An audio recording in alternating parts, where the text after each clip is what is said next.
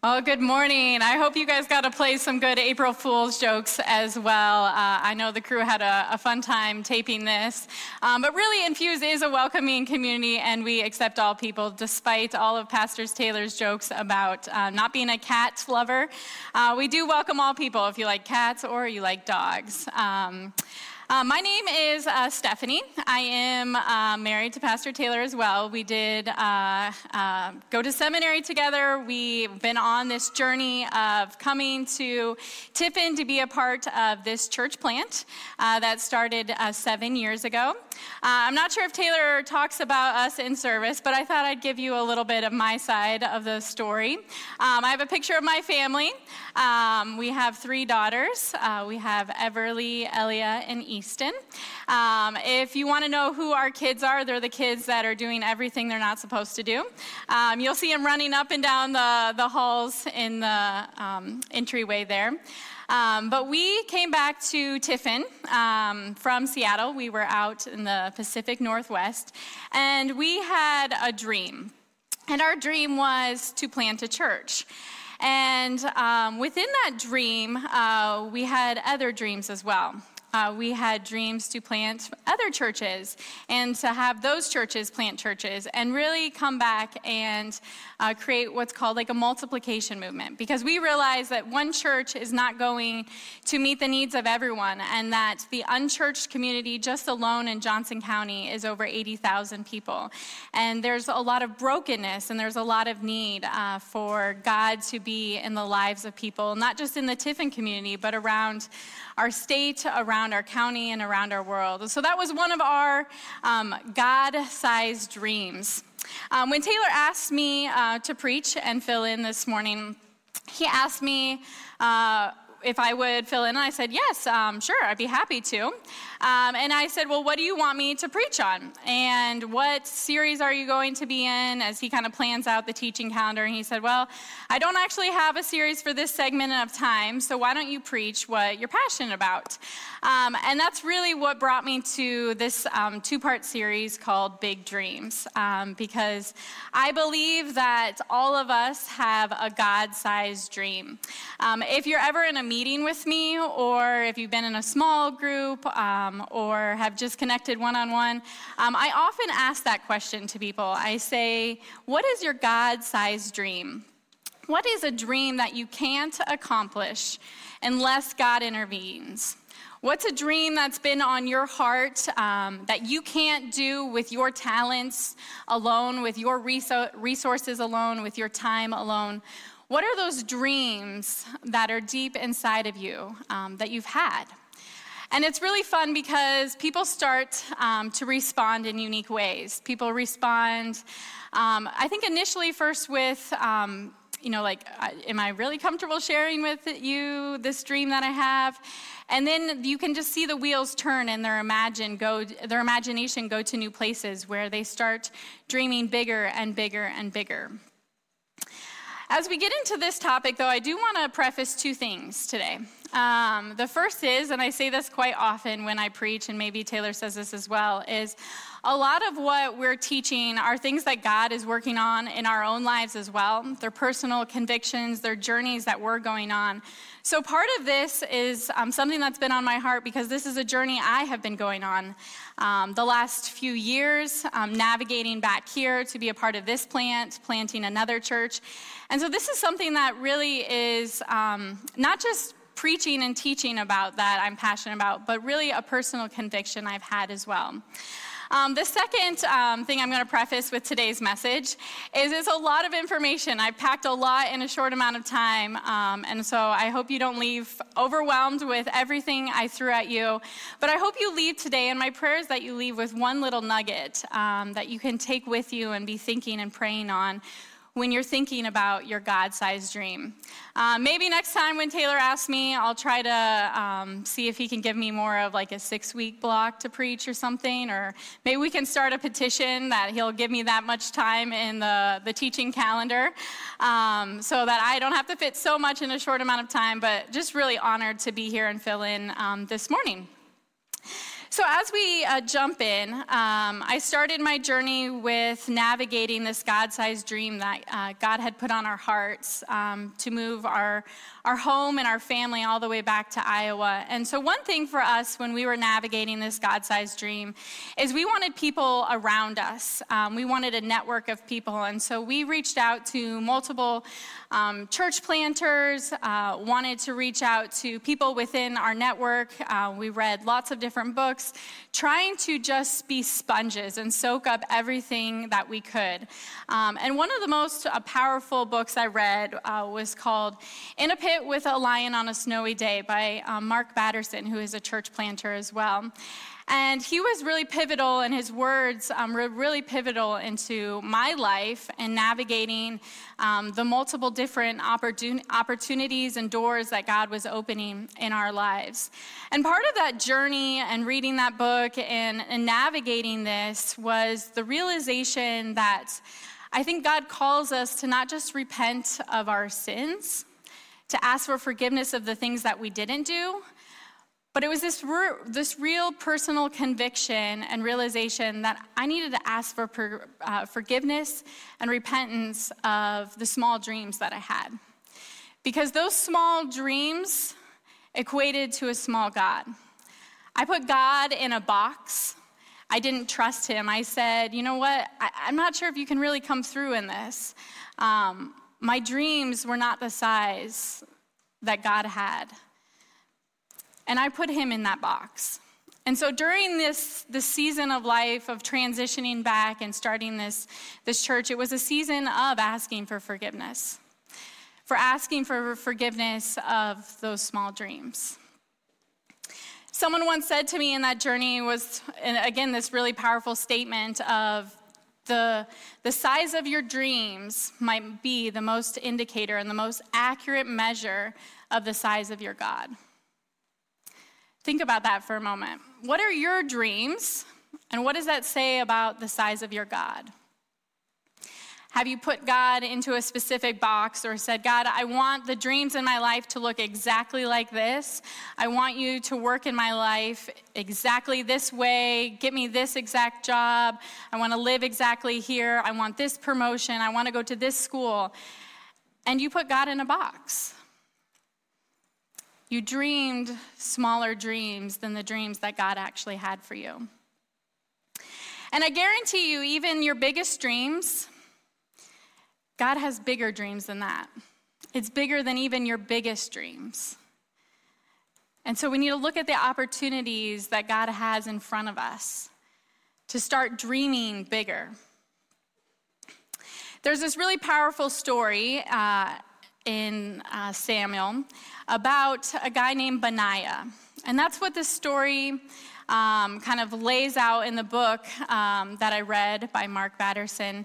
And it's the story of Benaiah and an opportunity that crossed his path. It's not an opportunity that we normally get, and probably none of us will ever have this exact opportunity, but it's quite a fascinating story. In 2 Samuel, it says this Benaiah, son of Jehoiada, a valiant fighter from Kabzeel, performed great exploits. He struck down Moab's two mightiest warriors. He went down into a pit on a snowy day and he killed a lion. He struck down a huge Egyptian. Although the Egyptian had a spear in his hand, Benaiah went against him with a club. He snatched the spear from the Egyptian's hand and he killed him with his own spear. Benaiah then chased a lion down into a pit. Then, despite the snow and slippery ground, he caught the lion and he killed it. And I know I don't have uh, a whole lot of time to unpack this specifically, but this is a really powerful story. And Benaiah had an opportunity that we don't all have. He was confronted with a lion.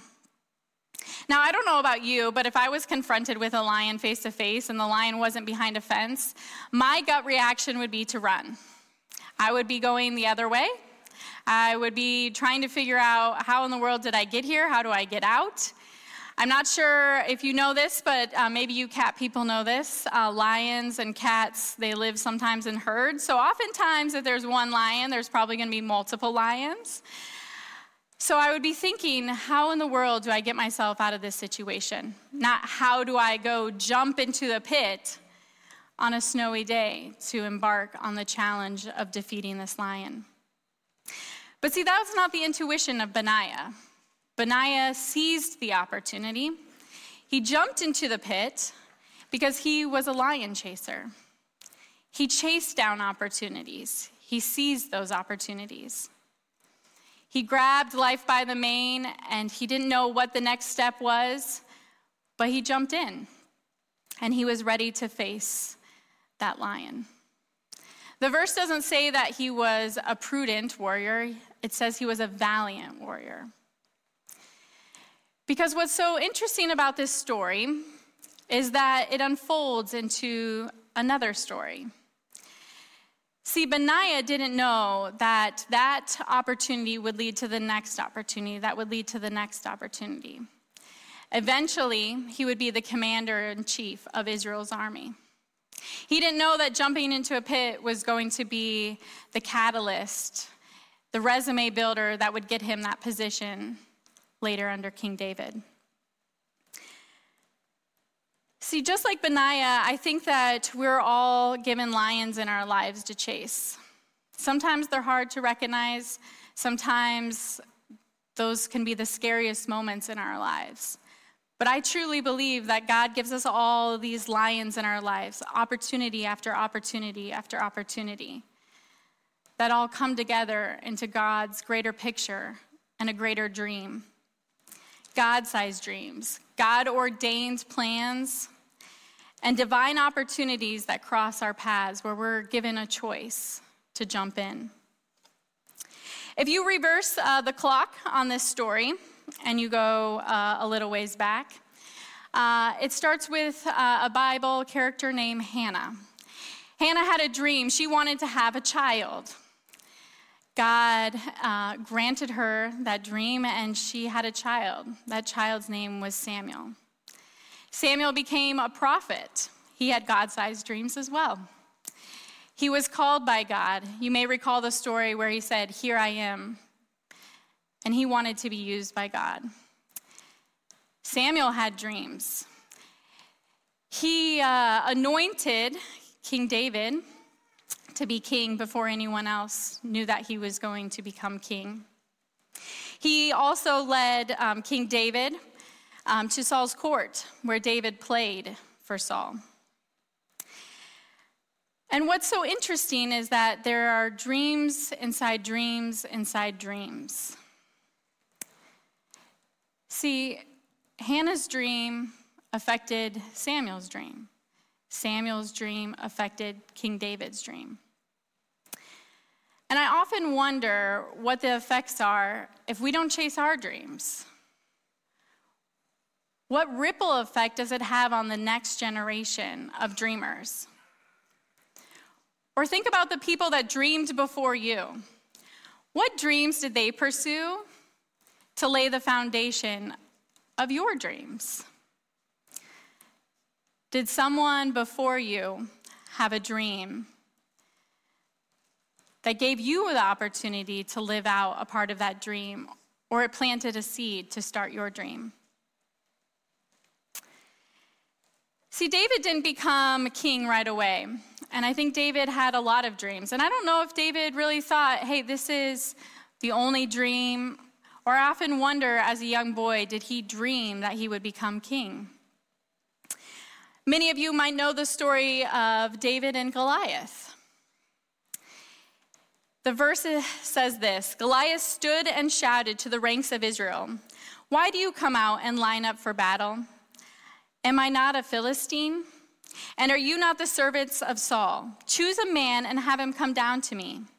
If he is able to fight and kill me, we will become your subjects. But if I overcome him and kill him, you will become our subjects and serve us. Later in the chapter, it says this But David said to Saul, Your servant has been keeping his father's sheep. When a lion or a bear came and carried off a sheep from the flock, I went after it. I struck it, and I rescued the sheep from its mouth. When it turned on me, I seized it by its hair. I struck it and killed it. Your servant has killed both the lion and the bear. As the Philistine moved closer to attack him, David ran quickly toward the battle line to meet him. Reaching into his bag and taking out a stone, he slung it and struck the Philistine on the forehead. The stone sank into his forehead, and he fell face down on the ground. So David triumphed over the Philistine with a sling and a stone. Without a sword in his hand, he struck down the Philistine and he killed him. See, David was a songwriter, he was a king, he was a giant killer. But before any of that, he tended a flock.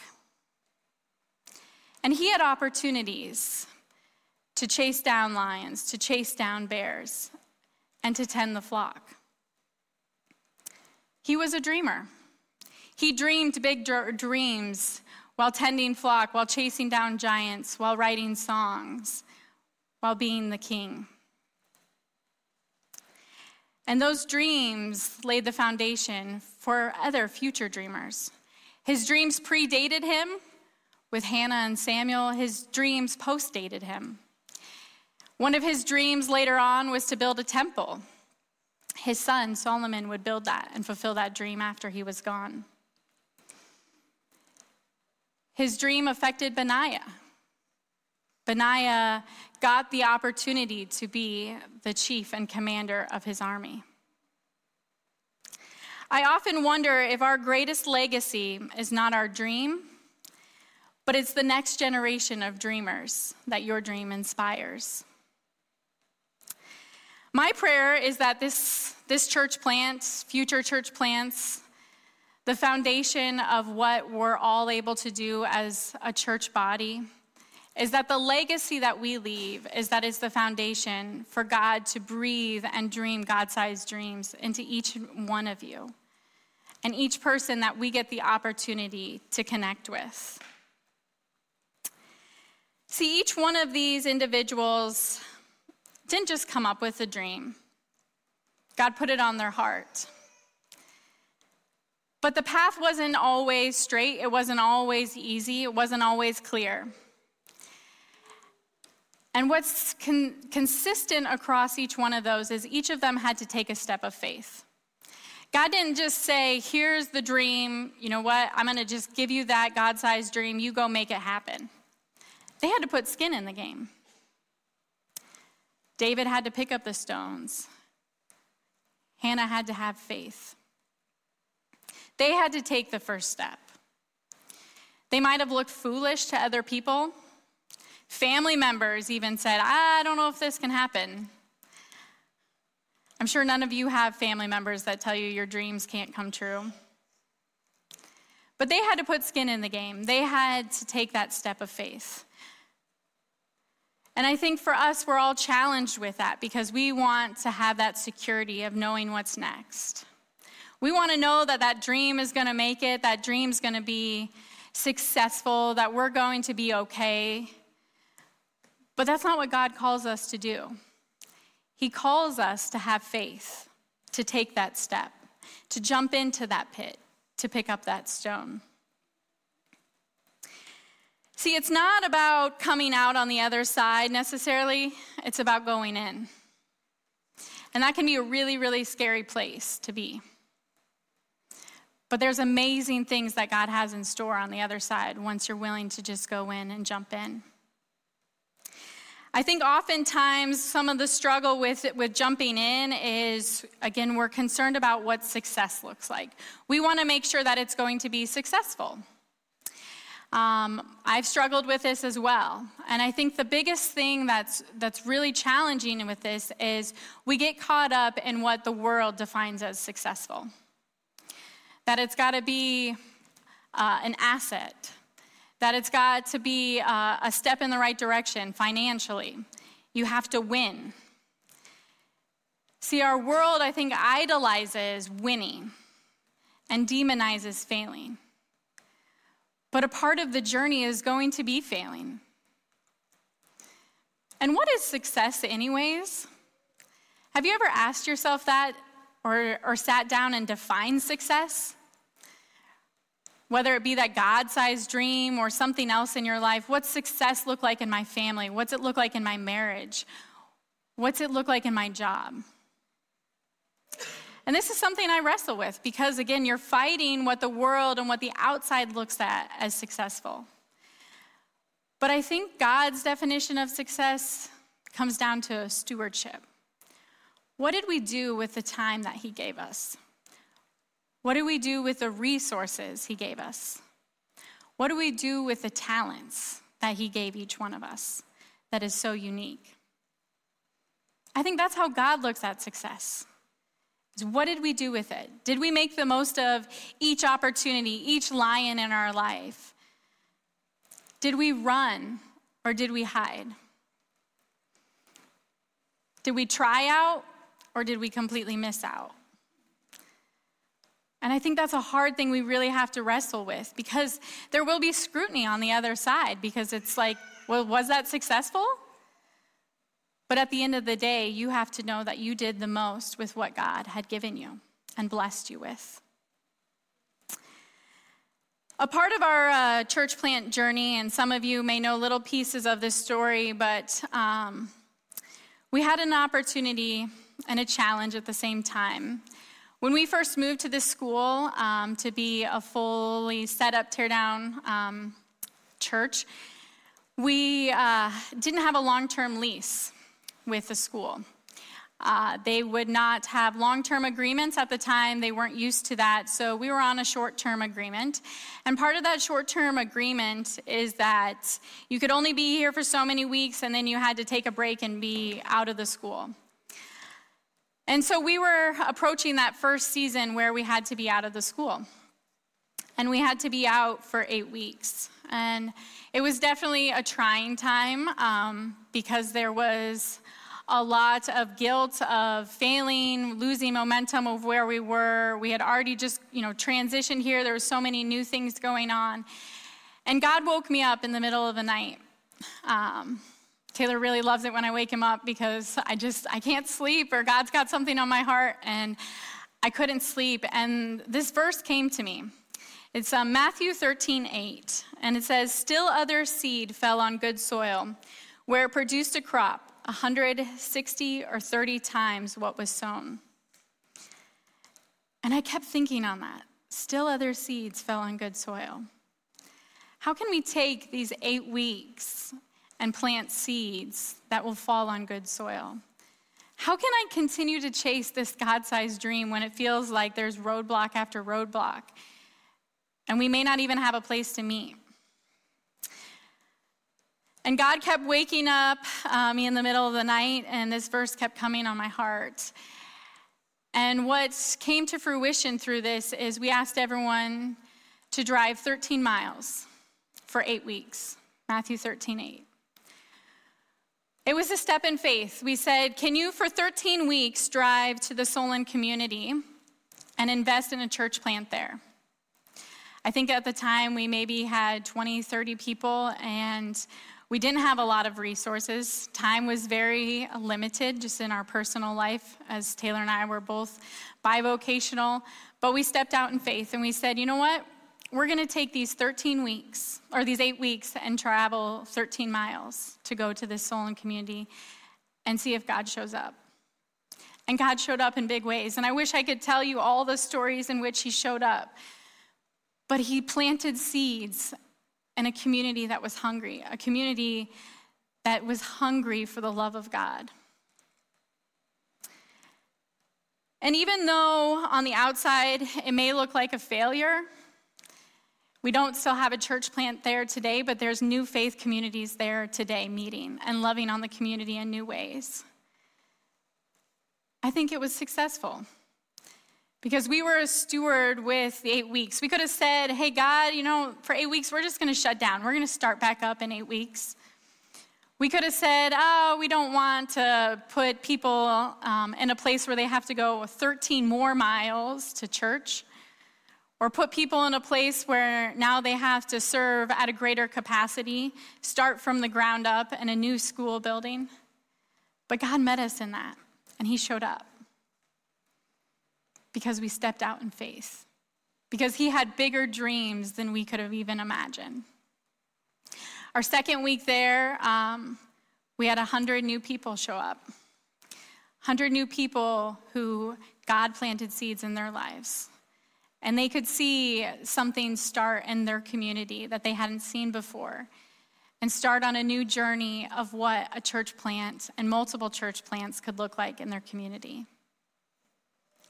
And I still believe that God will continue to work in that plant just like He's working here and in future plants because they're not my dreams, they're God sized dreams, they're His dreams. We just have to say yes and take that step of faith. For those of you uh, who were here last week, um, Taylor talked a little bit about his personal journey. And I think sometimes we get the question of, well, like, what is my God sized dream? You know, like, I'm not even sure if I, I believe in God or I, I trust God. I'm still navigating this faith journey. And I think that throughout our life, God plants these key defining moments in our lives. Seeds planted by other people, by these key moments or experiences that shape how we view ourselves, how we view the world. And Taylor shared a little bit about his journey last week, um, being agnostic and coming back to the faith community. And there was a few people that really shaped his journey. And if you spend any time talking to Taylor, he's very, very passionate about making space for people to be on that journey, to explore, to ask questions.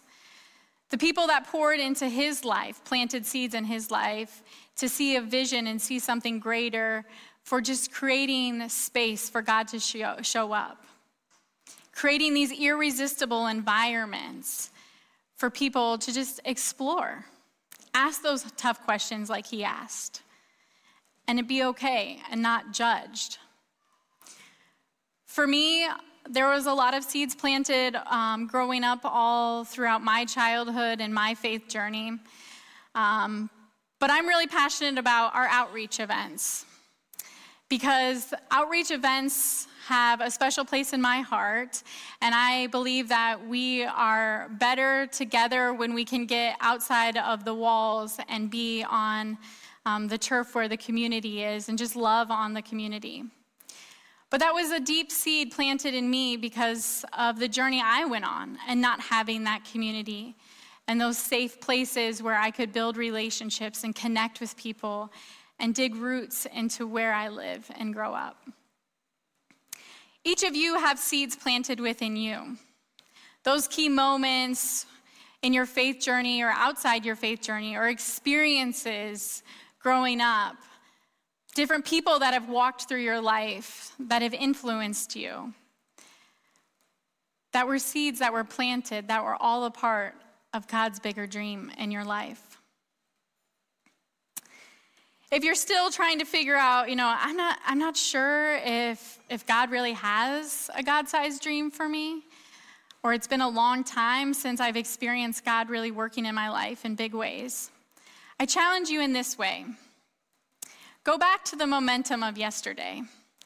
Go back to the last time where you saw God show up in big ways. For me, I travel for my job, and so I did this a couple weeks ago.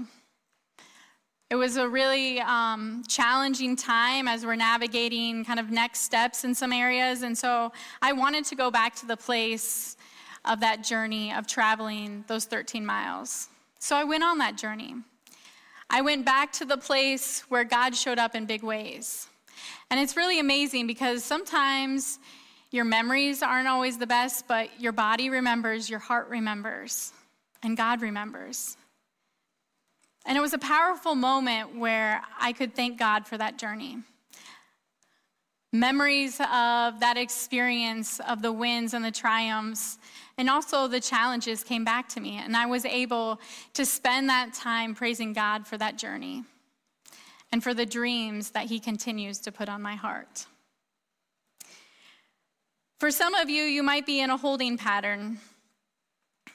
You may be trying to figure out where the next step is. You know what your dream is, you know what God's placing on your heart, but you feel like you're just spinning your wheels. Well, let me tell you, David was not always king, he was tending a flock, he was fighting Goliath. Benaiah was not always a warrior. Taylor and I were not always church planters. Even for King David, there was a time where he, even when he became king, had many, many challenges. One of those times he was hiding from, from Saul and was in the cave of Adullam. And he was uh, finding refuge in this cave and hiding. I think it was probably the last place David wanted to be. He had dreams on his heart, he had things he wanted to chase, things that God wanted to do in his life, but he was in a cave. See, that wasn't his final destination. It was kind of like a layover. He was in a holding pattern of allowing God to work in his life while he was in that cave. During that time, uh, David wrote three Psalms, or we have records of three Psalms that he wrote during that time that he was in that cave. And I really encourage you, um, I'm not going to read all three of them, I'm just going to read a portion of one, but go and read them. Um, the rawness uh, of David's heart is, is incredible, and they're very different than the other Psalms. It's Psalms 34, 57, and 142. And he just really pours out to God and he cries out. But what's really, really fascinating is that it's not all of, hey, God, why did you put me here? Why am I here? I'm so angry. I'm so frustrated. It's a, it's a cry out of praise. He says this in Psalm 34 Glorify the Lord with me. Let us exalt his name together. I sought the Lord, and he answered me, and he delivered me from all my fears. There's going to be difficult seasons in our lives where we feel like we're in the cave of Adullam, where it's dark, where God wants to meet you and work in your life. And it's hard because when you're in that cave, it's hard to praise God. But I think that's what God calls us to do to cry out to Him he wants to take that time to shape you and win each day, even on those hard days. Because chasing your dreams isn't going to be a sprint, it's a marathon. It's about doing the right thing even when no one's looking. It's about seizing the opportunity when no one's looking, or you may not get the fame or the praise for seizing that opportunity. One of the most interesting things, uh, part of this journey too, has been just praising God for those times in the cave, but then also times for closed doors and thanking God for those closed doors. And this might be the point where you think I'm really crazy, but I think there's such a blessing when you know that you're released from something and can close that chapter. Because sometimes it takes closing a chapter in our lives or closing a relationship or a job or a situation to be able to chase after your God sized dreams. I think some of God's greatest works is on the other side of those closed doors. And I know hearing no is really, really hard, but sometimes the no is not an indefinite no, it's maybe a not yet or it's something even better. Because the dreams are not about us at all, they're about God. They're about making Him known in our lives and about making Him known to others and giving Him the glory. See, God's bigger than our worst problem, our greatest failure, our biggest heartache, and He's able to do more than we could ever ask or imagine. I think if our dream doesn't scare you, it's probably too small. And it's time to go start asking God, what's the God sized dream that you have on my heart? See, I don't think that we die on the date of our headstone. I think we, we, a part of us dies when we stop dreaming. When our heart stops skipping a beat for what God has dreamed for our lives. When your heart stops chasing after the things that excite you and the passions and the gifts that God has given you. When our heart stops breaking for what breaks God's. We all have opportunities. But God wants to show up in those. He wants to be the Lord of our lives and show up in those opportunities and allow you to have dreams that you could have never imagined and show up in that and be known. So don't rob God of the opportunity to show up. And don't rob God of the opportunity to place God sized dreams on your life. Let us pray. Heavenly Father, I just want to say thank you. Thank you for the opportunity that we get to dream these dreams that are God size, that are not our own, but are yours.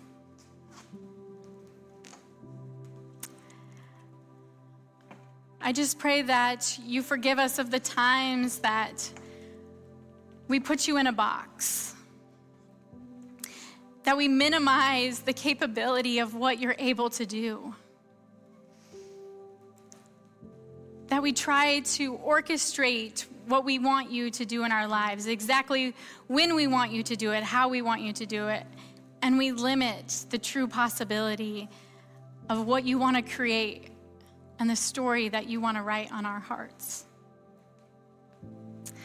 I pray today that you will ignite something in each of us that sparks something for us to look and chase after, a dream that we've maybe put on the back burner, something that maybe has been eating at us for a while, something that we know that you've called us to do, but it's been easier to run from it. I pray that in the next few weeks, as we start opening our eyes to the opportunities that you put in front of us, that we seize each opportunity, that our heart skips a beat and we get excited about the good work that you're doing, and that we get passionate about the things that break your heart and the ways that we can enter into chasing that dream alongside you. I pray for those of us that are sitting here in a holding pattern or in the cave of Adullam, where it's a dark, dark place.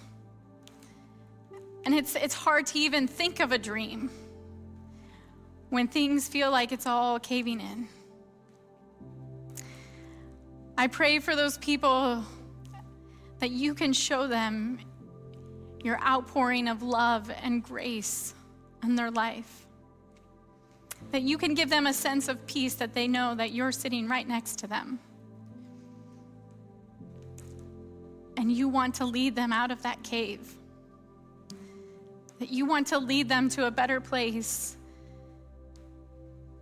A place where they can be used by you. They can share the same love that you have for them with those around them. Thank you for God sized dreams.